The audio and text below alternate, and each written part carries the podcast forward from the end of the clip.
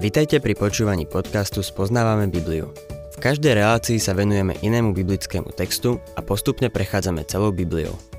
V dnešnom programe budeme rozoberať biblickú knihu Izaiáš.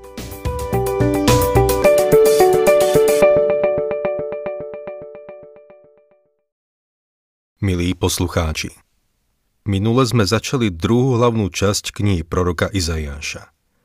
Má síce iba 4 kapitoly, od 36. po 39., ale je to dôležitý prediel v tejto knihe.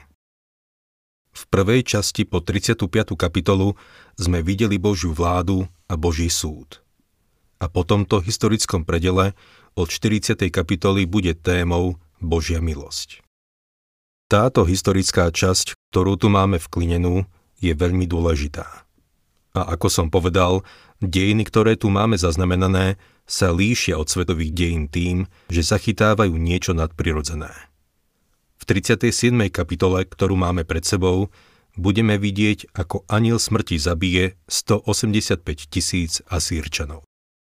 V minulej relácii sme videli, ako sa Rabšake, vyslanec asýrskeho kráľa Sancheríba, posmieval kráľovi Chizkijovi a obyvateľom Jeruzalema a po Chilkijovi, Šebnovi a Joáchovi tlmočil judskému kráľovi svoje podmienky a požiadavky na kapituláciu.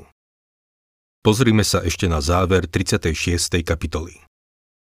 Vtedy prišiel Chilkijov syn Eliakim, správca paláca, pisár Šebna a kancelár Joách, syn Asáfa, k Chizkijovi s roztrhnutým rúchom a oznámili mu slová Rabšaka. Pozrime sa na Chizkijovu reakciu na Rabšakové slová. 37. kapitola, 1. verš. Keď si to kráľ Chizkija vypočul, roztrhol si šaty, obliekol si vrecovinu a šiel do hospodinovho domu. Chizkijova reakcia na správu od jeho vyslancov odhaľuje, že bol mužom viery. Vo vrcholnej núdzi sa obracia na Boha a ide do hospodinovho domu. Potom poslal správcu paláca Eliakíma, pisára Šebnu a starších z kňazov oblečených do vrecoviny k prorokovi Izaiášovi, synovi Amóca. Chizkija teraz posiela svojich vyslancov za prorokom Izaiášom. Toto je ďalší prejav viery. Chce počuť slovo od Boha. 3. verš.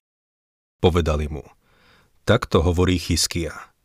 Tento deň je deň úzkosti, trestu a hanby, lebo deti sú pripravené výjsť z lona, ale niet sily na pôrod.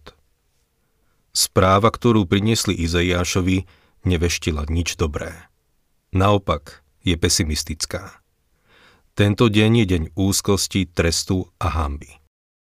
4. verš.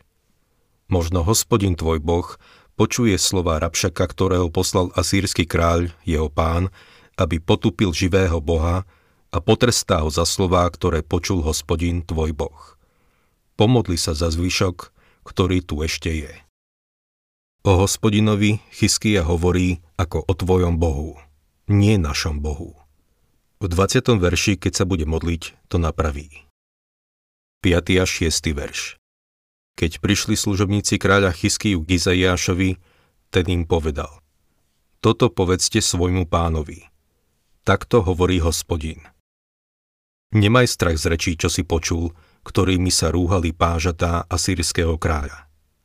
Boh uisťuje Chizkiju, že rúhanie pážat asýrskeho kráľa neuniklo jeho pozornosti.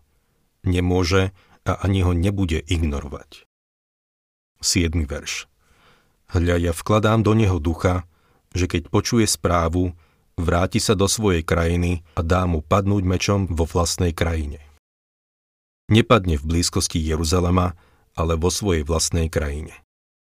Ako budeme vidieť, toto sa doslova naplnilo. Boh oznamuje rozpad Asýrie.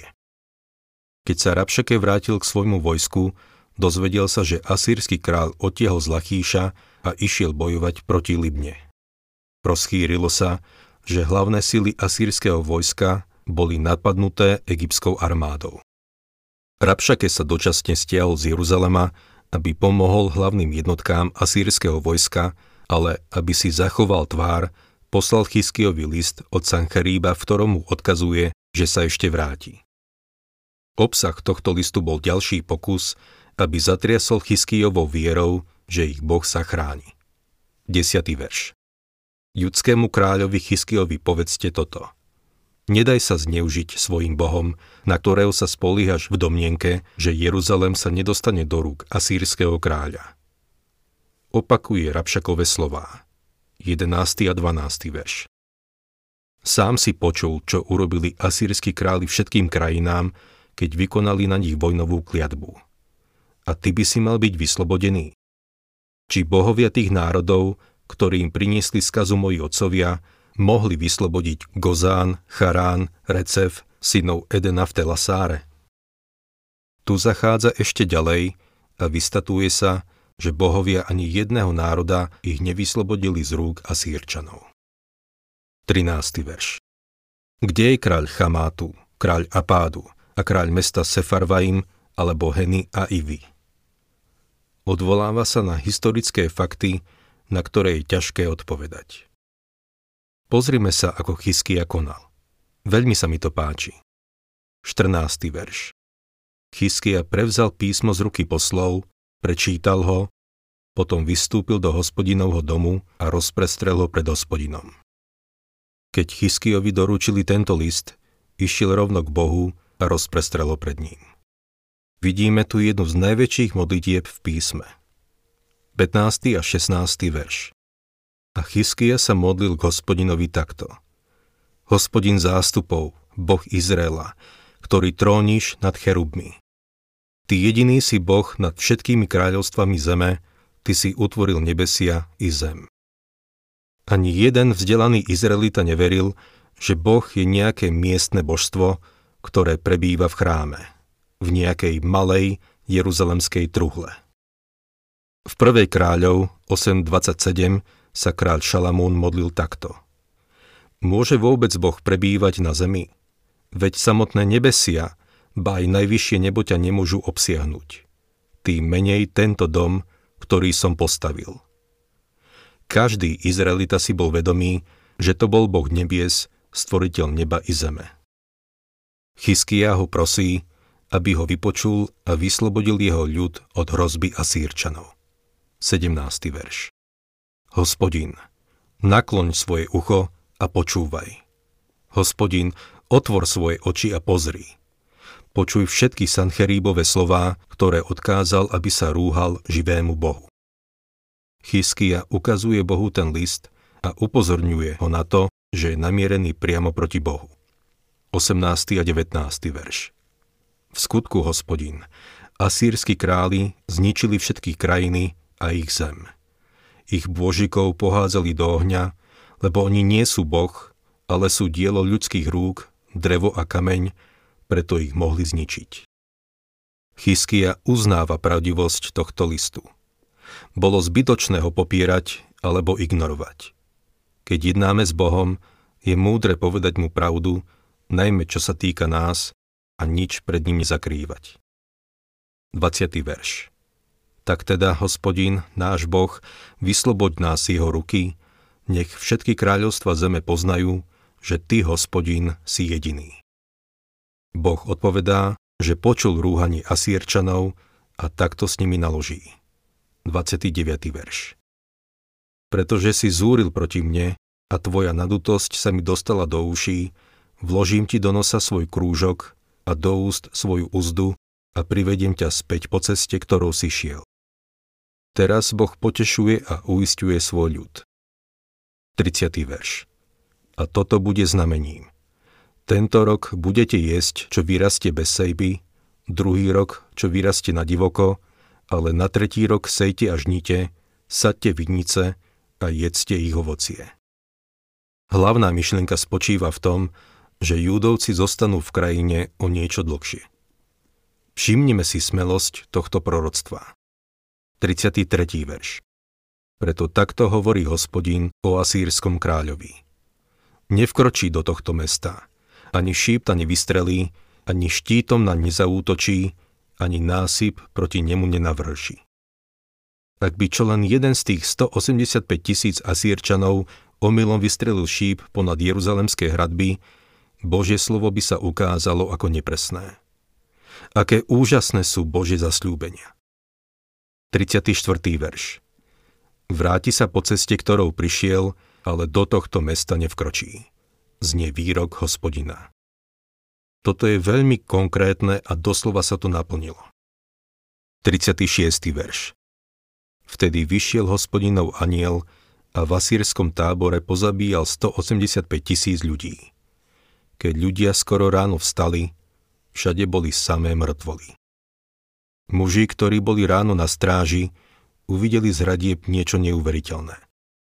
Z nepriateľa, ktorého sa tak báli, boli bezduché mŕtvoly. 37. verš. Potom sa asýrsky kráľ Sancheríb pobral a vrátil sa bývať do Ninive. Pozrieme sa, čo sa stalo asýrskému kráľovi. 38. verš. Keď sa raz kláňal v chráme svojho boha Nisrocha, jeho synovia Adramelech a Sarecer ho zabili mečom a sami utiekli do krajiny Ararat. Po ňom panoval jeho syn Esar-Chadón. Svetské dejiny potvrdzujú, že Sancheríba zavraždili jeho vlastní synovia. Približne v tom istom čase sa Asýrske kráľovstvo začalo rozpadať a nakoniec bolo porazené Babylonom. Boh dal Izaiášovi už dopredu vedieť, že na brehoch rieky Eufrat pripravuje kráľovstvo, ktoré odvlečie južné kráľovstvo do zajatia. Boh vedel, že hoci vyslobodil svoj ľud týmto ohromným zázrakom za vlády Chizkiju, čoskoro sa vráti deň, keď znova povie. Izaiáš, 1. kapitola, 4. verš. Beda hriešnemu národu, ľudu zaťaženému vinou, potomstvu zločincov, skazeným synom. Opustili Hospodina, pohrdli svätým Izraela, celkom sa odcudzili.